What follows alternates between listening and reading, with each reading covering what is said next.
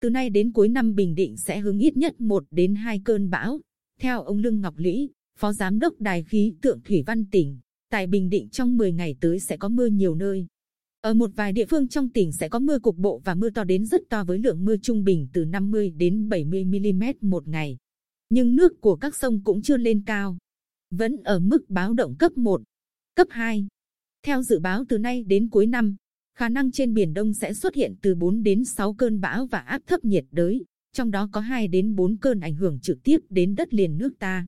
Tập trung nhiều ở khu vực Trung Bộ và phía Nam, tỉnh Bình Định sẽ chịu ảnh hưởng trực tiếp hoặc gián tiếp ít nhất từ 1 đến 2 cơn bão. Cùng với đó, các đợt mưa lớn dồn dập và kéo dài ở khu vực miền Trung trong thời điểm nửa cuối tháng 10 và tháng 11 năm 2020, đặc biệt khu vực Trung Bộ và Nam Trung Bộ. Dự báo năm nay, mùa mưa ở khu vực tỉnh Bình Định sẽ kết thúc muộn vào giữa tháng 12 năm 2020.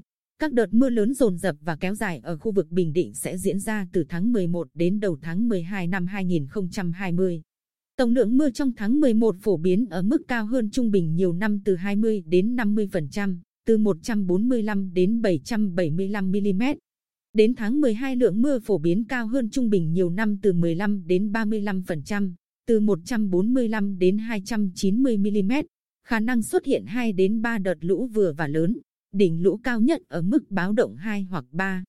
Có nơi trên báo động 3, các sông, suối nhỏ khả năng xuất hiện lũ lớn, lũ quét và sạt lở đất.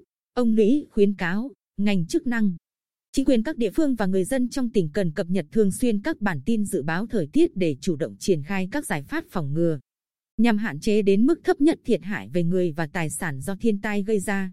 Đặc biệt, các đợt mưa lớn dồn dập và kéo dài từ nửa cuối tháng 10 đến tháng 12 năm 2020 sẽ gây ra các đợt lũ quét và sạt lở đất nên cần có phương án di rời người và tài sản tại các vùng trũng thấp và vùng có nguy cơ bị sạt lở đất đá đến nơi an toàn. Riêng trên biển, do ảnh hưởng của bão và áp thấp nhiệt đới, cộng với các đợt không khí lạnh tăng cường nên ngư dân cần chủ động phòng ngừa. Không hoạt động khi có cảnh báo thời tiết nguy hiểm trên biển, để phòng mưa rông, lốc, xét và gió giật mạnh khi đang hoạt động trên biển.